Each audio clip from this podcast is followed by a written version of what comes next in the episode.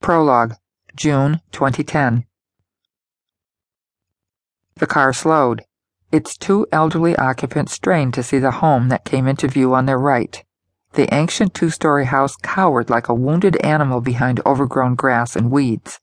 The couple shook their gray heads at the peeling paint, broken windows, and front door hanging askew, evidence that the house had been empty for quite some time. They noticed that even the rosebush by the porch refused to bloom. Stagnation and decay hung heavy in the air. Pity's sake, the woman said. We used to drive down this road and see little ones playing in the yard, having such a grand time. And come winter, why, this house would be so alive and all lit up for Christmas. Now look at it. The old man nodded in agreement. I dunno when this house was built, but I do know it's older than me. He laughed. And I'm older than dirt. In all my years, I've never seen this place looking so bad. As they drove off, the woman looked away, muttering, Wonder what'll become of the old place now. Chapter 1, July 2010.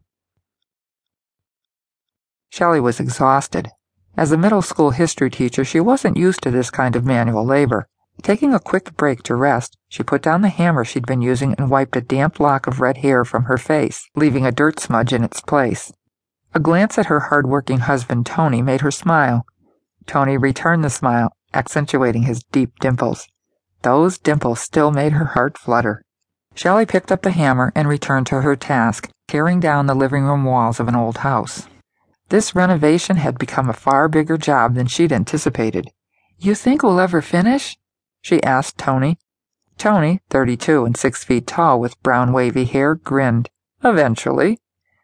That optimistic attitude was just one of the many things she loved about her new husband. But right now, eventually seemed a long way off.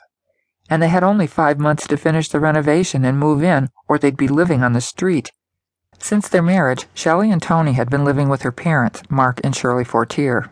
Last month, her parents announced they were moving out of Connecticut and heading to Florida before winter so they would no longer have to put up with cold weather. That meant the young couple had to find a place of their own, soon.